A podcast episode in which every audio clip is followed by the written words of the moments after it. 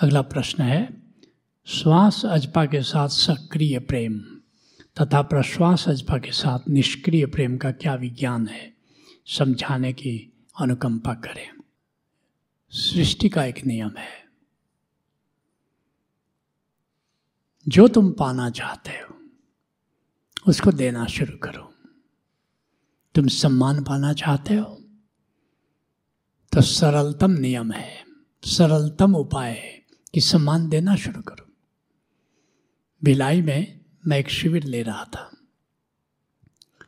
तो एक व्यक्ति ने शेयर किया, आज तक मुझे याद है। उसने कहा कि मैं टहलने निकला, नए शहर में आया था, सब लोग अपरिचित थे। तो प्रातः चक्रमण में घूमने में निकला।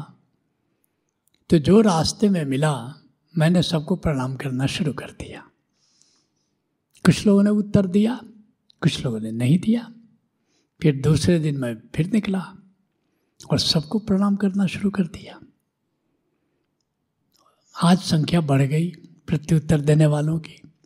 फिर तीसरे दिन और चौथे दिन, ऐसे ही पाँच, दस दिन करते करते मैंने एक प्रयोग किया कि अच्छा मैं नहीं हाथ उठाता हूँ। तब भी उसने देखा कि सब लोग उसको अभिवादन कर रहे हैं। और ये क्रम फिर जारी रहा। कुछ दिन और बीता तो उसने एक नया प्रयोग किया। वो ट्रेड यूनियन लीडर हो गया वहाँ का, इतनी पॉपुलैरिटी इससे बढ़ गई। फिर उसने नया प्रयोग किया।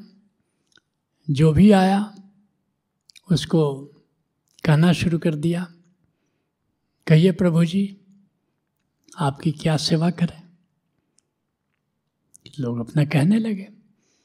और दो तीन महीना होते होते सब लोगों ने उसका नाम ही प्रभु जी दे दिया।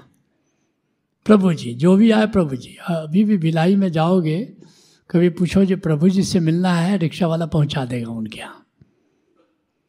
ये जगत का नियम है। ये प्रतिध्वनि का नियम इसको कहते हैं। जो तुम जगत को देते हो, हज़ार गुना वो तुम पर लौटता है।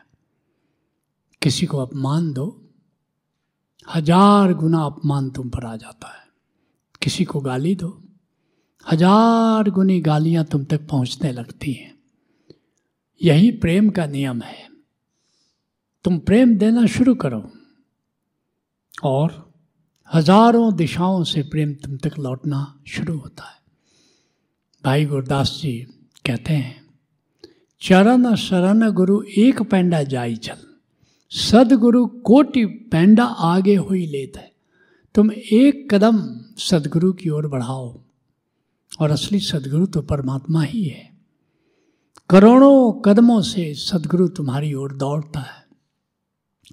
इसलिए अगर प्रेम पाना है परमात्मा से भी तो तुम प्रेम परमात्मा को भी देना शुरू करो। सामान्यतः हम सोचते हैं कि परमात्मा विराट है, उसको हम क्या दे सकते हैं? नहीं क्वांटिटी की बात नहीं है, भाव की बात है। जो भी जितना भी तुम दे सकते हो, उतना तो दो। और फिर देखो कि परमात्मा अनंत गुना प्रेम की बौछार तुम पर करता है, और इसी सिद्धांत पर सुमिरन बना है। सुमिरन बना है कि तुम आती सांस में जो भी जिस रूप में भी तुमने ब्रह्म को जाना है, उस रूप में उसको प्रेम दो। प्रेम दो, कभी आलिंगन करके दो, कभी गले लगा के दो, कभी रोम रोम से प्रेम संचरित करो। जो भाई जो भी अलग अलग तल में अलग अलग ढंग से बात बताई जा रही है, इशारे किए जा रहे हैं, संकेत दिया जा रहा है, मगर प्रेम दो ये बात महत्वपूर्ण है। और फिर जरा अनुभव करो। पहले तो प्रयास पूर्वक बात होती है। बाद में देखो कि निष्प्रयास अनुभव करना शुरू कर देते हो।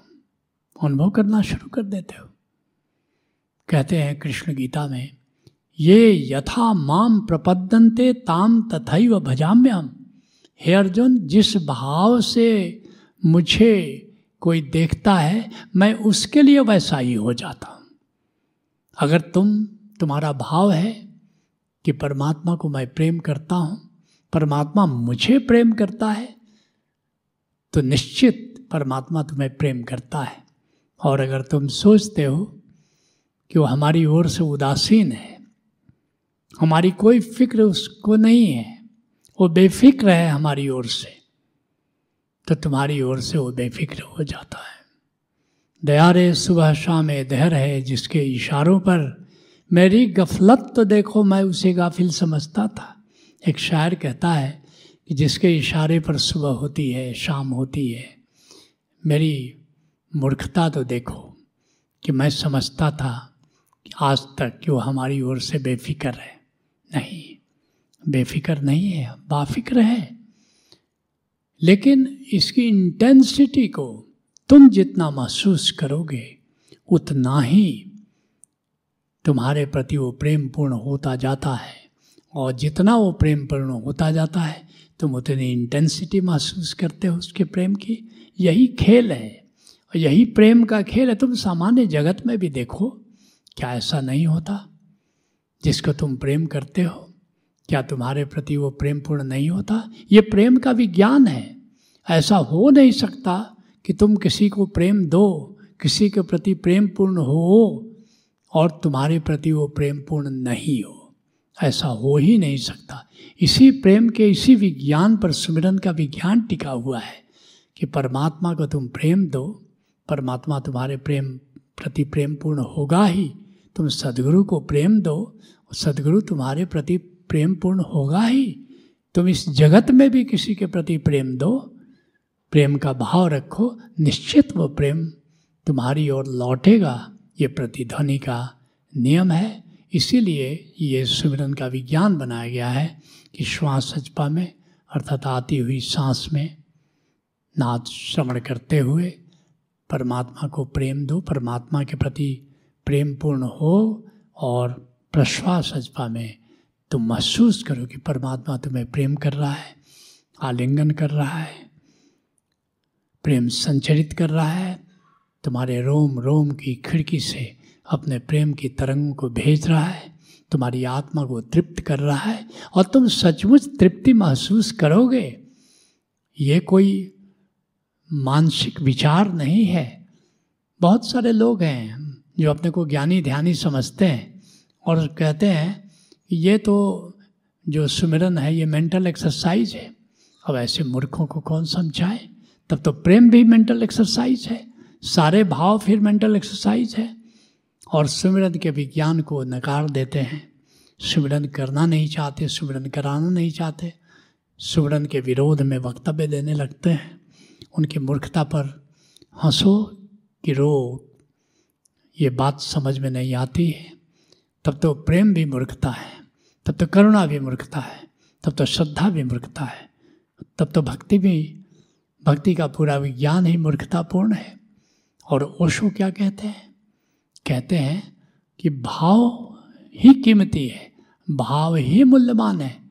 संतों पर बोलते हुए एक जगह जब चरण दास पर बोल रहे हैं तो ओशो कहते हैं कि जो वियोगी हरि, जो जिन्होंने संत सुधासार किताब लिखी है तो चरण दास पहले रणवीर सिंह उनका नाम था, अपने गुरु को सुखदेव मुनि कह देते हैं।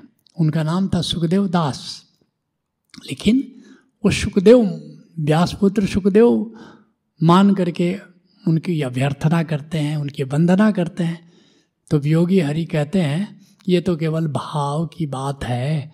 असली बात तो कि वहाँ, वहीं के शुक्र खेत के वो सुखदेव दास थे, जिनको उन्होंने सुखदेव मुनि घोषित कर दिया था।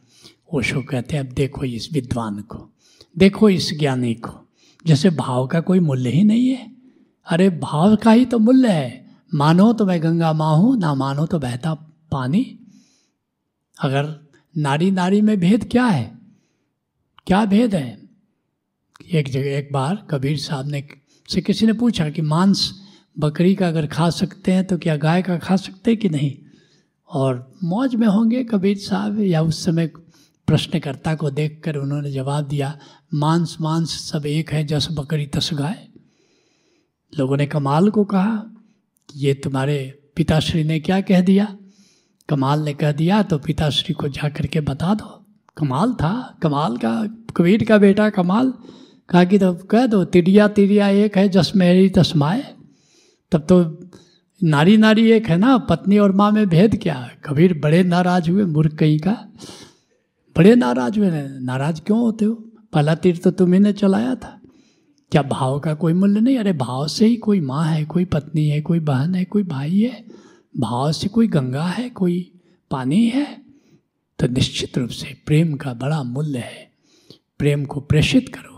गोविंद की ओर निश्चित रूप से गोविंद प्रत्युत्तर देता है। Let's acknowledge